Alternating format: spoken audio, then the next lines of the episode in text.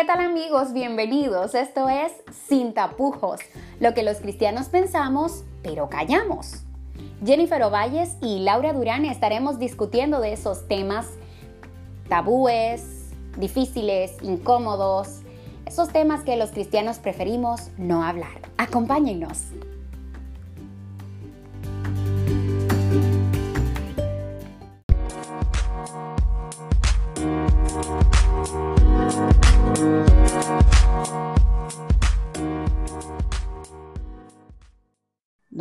Vamos a aquí hablar un ratillo sobre, sobre los rituales del culto y la formalidad. Sí, eso suena muy ritual y muy formal. Pero ese era el punto, yo lo hice de que los rituales del culto y la formalidad. ah, muy... Pues sí, y es que todas eh, las religiones, sin importar aquellas que son cristianas, hinduistas, budistas, a lo que sea, pues tenemos rituales, ritos, y, esos ritos conllevan todo un protocolo y una formalidad. Y hoy vamos a hablar específicamente de esos rituales que los cristianos, específicamente los cristianos adventistas del séptimo día, utilizamos. Y claro, eh, algunos de esos rituales son distintos dependiendo de la cultura del país e incluso dentro de un mismo país, dependiendo de la iglesia. Pero hay otros que son universales. Claro, pero tú sabes que también, o sea, también me parece, yo no sé, yo lo veo así, como el mover o, o, no, o si se puede mover o no se puede mover el púlpito. ¿Qué? ¿Tú te preguntas si es posible? A ver, es que la gente dice que es que eres de esa generación que no te dejaban correr en el púlpito. Porque era no, a mí no. A, yo, esa, esa, a mí me lo prohibía. a mí, yo no lo hacía porque entendía que no sé qué, pero, pero como, como que le adoptamos como que hay objetos que son sagrados, o sea, que son sagrado, que, que, tú no lo puedes tocar, que, que yo, yo no sé, yo no sé si está bien o está mal. Okay, okay. Vamos, eso, vamos, eso vamos es algo que yo me estoy ahí. preguntando. Sí, porque dime, yo, mira, eso es... Mira, no, yo, vamos, mira, vamos lo primero es que yo creo que, que tenemos una, como, que tenemos una imagen de nuestros templos actuales como si fueran el templo de Salomón o la carpa del santuario. Exacto. Exacto. Y no, o sea, no, nada que ver, o sea, es diferente. Y, No. y que vemos por eso eh, la parte del lugar santo y lugar santísimo, como que la plataforma de adelante, ya los templos no se construyen así, pero antes, la plataforma de adelante, que en muchas iglesias había una cortinita que se descorría para los dramas en la sociedad de jóvenes, pues Sí, como la esa parte era como que menos sagrada. Y la otra de atrás, uff, muchísimo más sagrada. Entonces, mira, yo creo que todo lo que hay en el templo es sagrado, porque se ha consagrado a Dios. O sea, cuando pienso en algo sagrado es que ha sido eh, apartado para un uso santo. O sea, todo es sagrado porque el templo ha sido consagrado a Dios, ha sido apartado para un uso santo. Pero eso no quiere decir que... mm, o sea, No lo puedo tocar un día, que, que no lo no, puedo eso, mover. eso no quiere, o sea, mira, los panes de la propiciación, David se los comió. Y se lo Y, dio, y y se su lo dio un sacerdote ejército a un grupo de, un grupo de matones que de estaban. Exacto. Entonces, tú sabes, lo que quiero decir que es cierto, ha sido apartado para un lugar, y, y te digo, desde el lapicero, o sea, desde el objeto más pequeño hasta el más grande y representativo. Pero eso no quiere decir que, que al final los seres humanos somos lo más importante para Dios. Y si en algún momento eh, estamos en una necesidad como le pasó a David, pues al final el Señor eh, nos dará el permiso como el sacerdote se lo dio a él para comer los panes. Pero yo sé que algunos no están preparados para esta conversación. No. Entonces, Aquí voy, los rituales. Los rituales están escritos en la Biblia, los que nosotros tenemos, el cantar a Dios el Padre, la oración de rodillas, luego puestos de pie, cantar de pie, luego orar de rodillas, luego para cuando entran los oficiales. ponerse de pie otra vez, luego de rodillas. Bueno, yo, yo te voy a decir una cosa.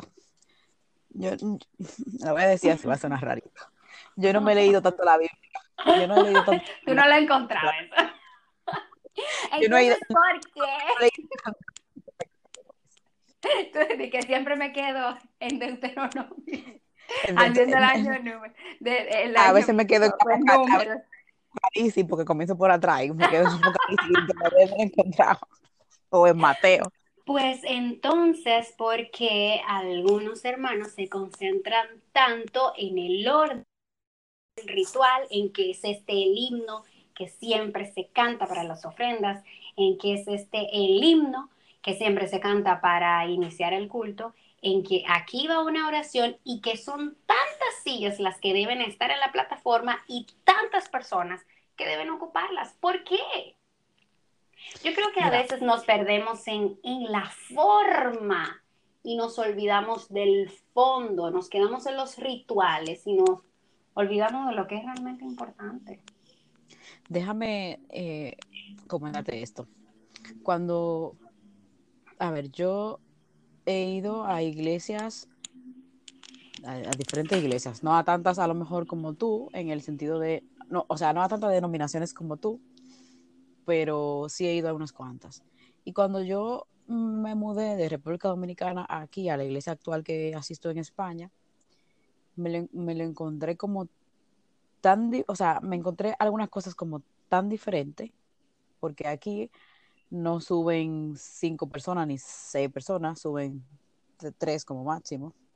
Uno que presenta al pastor, si hay una parte especial, la presenta, y, la lectura bíblica, y luego la oración. O sea, hacen las mismas cosas, pero no son cinco gente las que participan, ¿no? Eh, además, hay algunas cosas como que, como que no, no, es, no es lo mismo, no siempre se canta el mismo himno y cosas así. Y yo en mi mente, las primeras semanas, no sé, como que me sentía súper desubicada y decía, pero, pero esta gente, ¿qué le pasa a esta gente? En la cosa como deben. Y yo en un momento dije que, Señor, pero perdóname, porque ¿quién está diciendo que lo que yo estoy viendo en República Dominicana o, o, que yo hago, quién está diciendo que lo que yo he visto en Estados en las iglesias en Estados Unidos y esas cosas, y en, esa, en las iglesias que he ido, ¿no? ¿Quién está diciendo que eso es lo correcto que se tiene que hacer? O sea, yo, yo calculé, yo dije, oh, señor, yo, o sea, yo calculé y dije, oh, perdóname, señor, porque yo estoy que no tengo, o sea, una cosa que no tengo que estar pensando. Ahora, allá también he visto que utilizan el, el hacer ese tipo de, de rituales como forma para que algunos hermanos, darle participación a algunos hermanos. No sé si me entiendes. Sí, claro, sí, sí. Normalmente suben suben todos los, todos los, hermanos, no son siempre los mismos. Entonces, como que vamos a, en cierta medida invitar a fulano para que se desarrolle un poco y... Sí, y, y, no, y no está mal, y no está mal que participen muchos. El, problema es cuando nos quedemos, o sea, cuando nos perdemos ahí, o sea, cuando creemos que el orden es parte de lo divino, cuando el orden se lo inventó a alguien. A ver. O sea, el orden no es parte de lo divino. Que decidamos en vez de cantar himnos, cantar canciones, eso no hace menos sagrado el culto. Que decidamos quedarnos sentados o hacerlo de pie o hacerlo de rodillas, tampoco. No. Tampoco. Al final, al final, la actitud con la que voy a adorar. Exacto. La eh, obediencia con la que vivo es la que determina la adoración. No es el estilo de música, no se trata de los rituales ni de la formalidad o el rigor. Se trata de la obediencia, se trata de mi actitud, se trata de lo que yo voy a llevar a la iglesia, más que lo que voy a buscar. Y se trata también de la relación que tengo con Dios y de cuánto yo lo quiero. Tú sabes que en ese momento, cuando yo pensé eso, a ver, yo no lo pensé por mal, sino que me lo encontré como raro. Y yo dije, claro, sí. Cambio de cultura, de venir de una cultura a una, a, una como de personas tan alegres no sé qué, a venir a, un poco más conservadores, como más, vamos a decir así, seco. Tradicionales, sí. Sí, sí, como, como le, menos. Le voy a editar eso. Sí, sí, sí. Bueno, menos abierto al sentido de, de como ser de menos la alegre, participación, de la ser menos alegres, espontaneidad. ajá, de la espontaneidad. Yo dije, ay, básicamente eso fue más lo que me llamó la atención, como dije como, ay, no, es que, es, que aquí son más aburridos, son no sé qué, son no sé cuánto. Y después yo dije, pero venga acá, una cosa no tiene que ver con la otra, o sea, No, es que eh, son el- el diferentes, país- es que son Sí, sí, sí. diferentes. el país es de, de esta forma, la gente se comporta así, Claro, Pero- es pero- parte de la pero- cultura. Exacto, pero no porque no tengan la canción especial o, o- o- o el himno a Dios el Padre. Que no porque es las alabanzas sean a piano Exacto, o no es las interpretaciones sean de ópera, exacto, sí, no, no, no significa quiere decir que ellos no están. Pero, están pero la- igual yo tengo una queja, yo tengo una queja aquí en República Dominicana y es que nosotros somos caribeños y como caribeños tenemos una, una gran influencia afro que ocultamos, que negamos, que rechazamos. Pero, Pero- ahí la tenemos. Cuando nos movemos a iglesias afroamericanas, y no me refiero solo a los afroamericanos que están en Estados Unidos, no, no, me refiero a los afroamericanos del continente, ¿verdad? Nos damos cuenta que aunque, aunque los dominicanos somos efusivos en nuestra forma de adorar comparado con nuestros hermanos eh, latinos de centro y del sur de América, Sí. ¿verdad? y con menos espontaneidad, por así decirlo. Pero aún así no le llegamos a los afroamericanos, eh, como jamaiquinos o, o, qué sé yo, de cualquier isla del, del, del archipiélago de las Antillas. Entonces, ahí va mi queja. Yo digo, pero tenemos, tenemos una herencia afro que olvidamos, que negamos, que escondemos y adoramos más similar a... Yo encuentro que, que, nos parecemos, o sea, más a, una adoración eh, un poco más tradicional y colonizada que una, Vamos a hablar claro. Vamos a hablar claro. o que un culto. O sea, nosotros no brincamos como, lo, como nuestros hermanos adventistas que están en las Antillas menores. No aplaudimos, no nos movemos. Vamos a hablar claro. Nosotros, Yo siento que nos parecemos más los españoles adorando exacto, que a los- exacto. que a los que a los hermanos haitianos con los que compartimos la misma isla. ¿Tú sabes por qué? Porque eh, nosotros culturalmente hablando eh, somos muy influenciados por. Estados Unidos y cosas así. Y No, y, y- y el mismo y el mismo Europa, o sea, como el mismo como en, nuestro, en nuestra, nuestra parte de la isla tuvo un, un proceso de colonización distinto al que hubo en las Antillas Menores e incluso justo al lado en Haití, pues entonces nosotros tenemos unas costumbres que son más católicas que ellos, que tienen costumbres que son más anglicanas. Sí, y no solamente eso, también nuestra iglesia en sí, el nacimiento de nuestra iglesia en sí. Al venir Claro, es gringo. Es, es gringo, ¿verdad? Pero ellos, ellos tienen, tenían cultura Claro, full claro. europea. Entonces, eso, eso Ujú. influye un montón. Eso influye muchísimo. Es cierto, es cierto, tienes razón. Ahora, vamos a terminar este podcast hablando de la ropa, Ay, Jennifer, ay, ay. porque la ropa también influye no, En- el servicio. Mm, panties medias o medias panty, como le quieras decir, hombres con corbata, en la mayoría de casos ensacados. ¿Por qué? Porque como acabamos de decir, nosotros venimos, tenemos mucha herencia europea y seguimos esas tradiciones entre europeas y, a- y americanas, norte- norteamericanas, vamos a aclarar. Entonces, Jenny, pero estamos en el Caribe. exacto, pero eso La es, mayoría de las iglesias no tienen aire acondicionado. pero déjame, déjame, un culto en agosto Déjame- a las 12 del mediodía con una media panty déjame explicarme, déjame explicarme. Aquí, bueno, eh, se entiende que usar medias panties y usar corbata, los chicos, ¿no?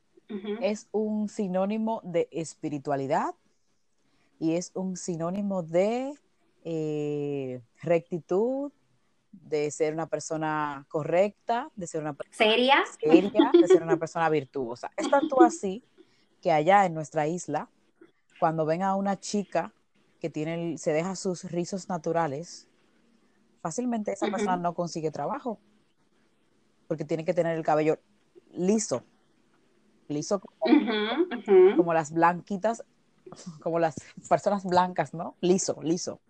Entonces, culturalmente hablando, nosotros estamos influenciados eh, por ese, por ese, queremos, como tú dices, esconder nuestras raíces morenas, nuestras raíces africanas, esas raíces las queremos esconder. Entonces, eso también forma parte de lo que es el culto de adoración, o sea, el culto, los rituales en la iglesia y la forma de vestimenta. Entendemos, en República Dominicana se vive mucho más que, que una persona que anda con medias panties, que anda con corbata, con corbata, es una persona seria, una persona eh, sin problema y no, una persona seria.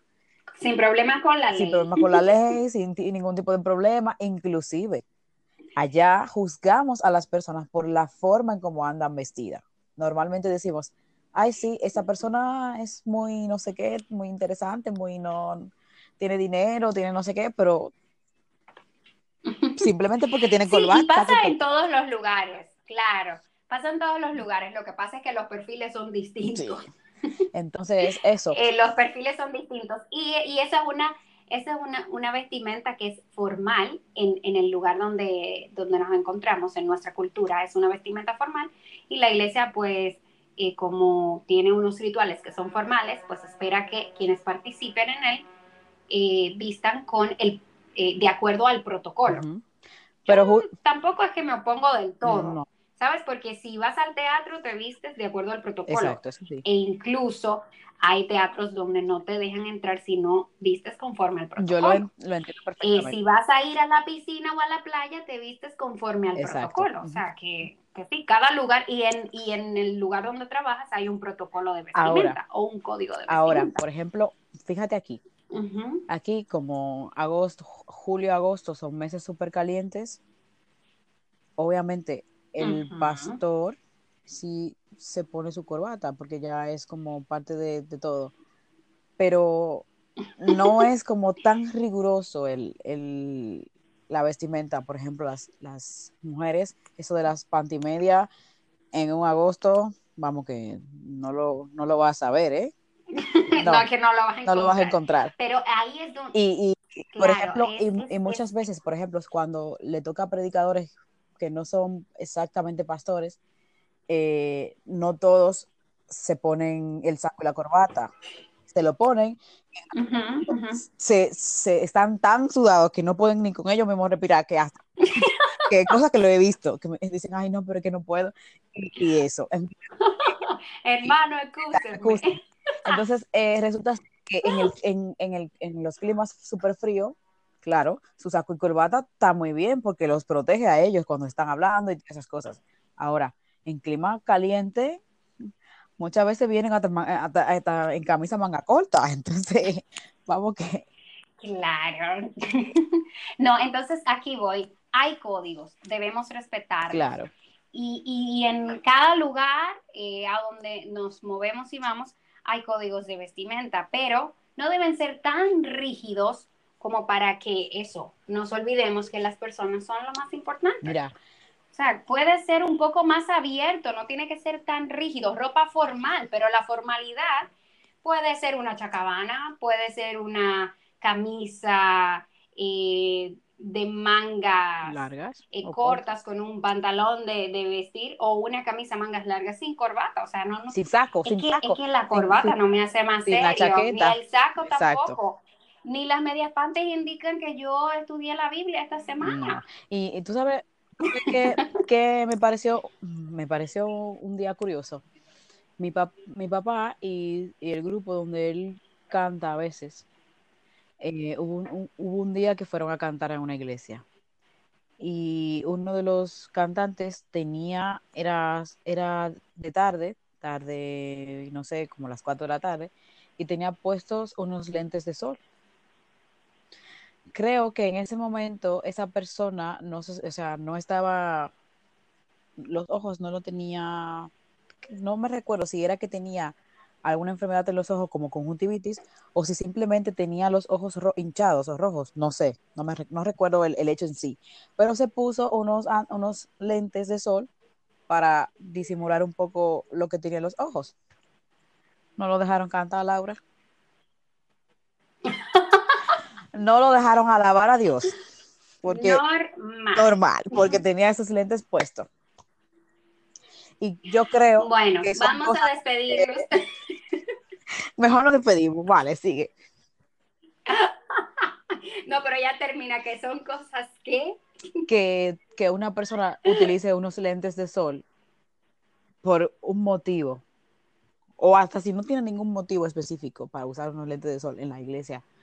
Porque que, oye, o sea, es que los lentes de sol no me van a salvar, ni me dicen, ni dicen si yo tengo una comunión con Dios sincera o, grata. O sea, no. Usar las medias. Bueno, pero es que después los raperos van a querer ya. usar los lentes de sol para rapear, entonces así no.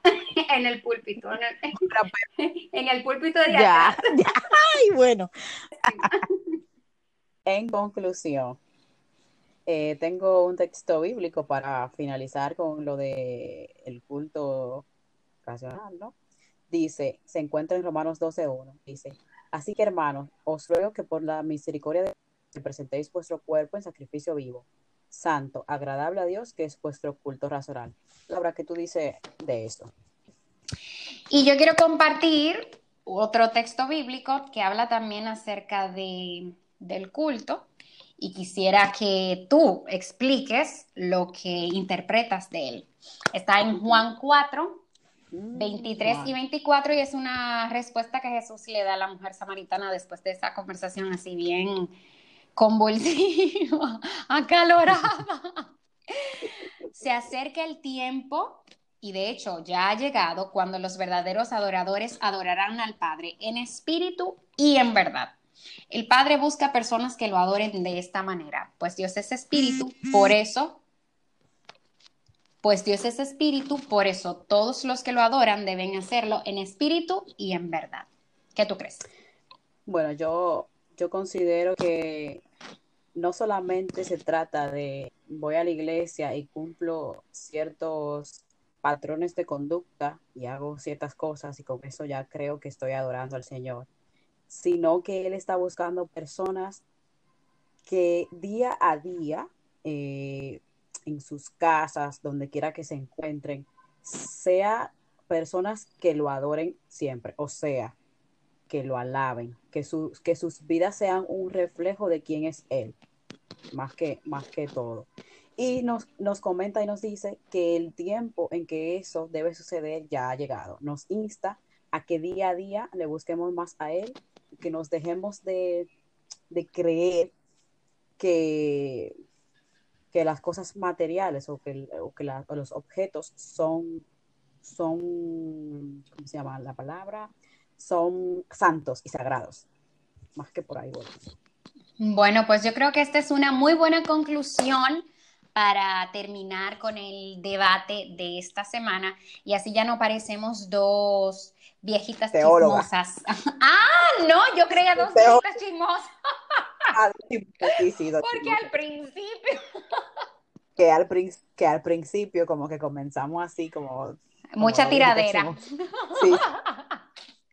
Pero yo creo que sí, que hemos llegado a una conclusión muy buena. Así que que la adoración y la alabanza no sea solo cuando vayamos a la iglesia, que recordemos que nuestra adoración y nuestra alabanza debe ser cada día en nuestra vida con nuestra obediencia y un corazón que se somete a la voluntad de Dios, que Dios ha venido a buscar un corazón dispuesto a obedecerle más que sacrificios y cultos. Y de esta forma, pues despedimos no solo el episodio de esta semana, sino también nuestra primera temporada. Sí. Uh. Así que muchas gracias a todos los valientes que nos han acompañado a hablar de temas, ¿verdad? Que, que a veces callamos y que mm, en algunas ocasiones nos llenan de un poco de incertidumbre y, y de desasosiego hablar de ellos. Gracias por acompañarnos y les invitamos a que nos acompañen en la próxima temporada que esperamos que sea de mucha bendición para todos. Chao.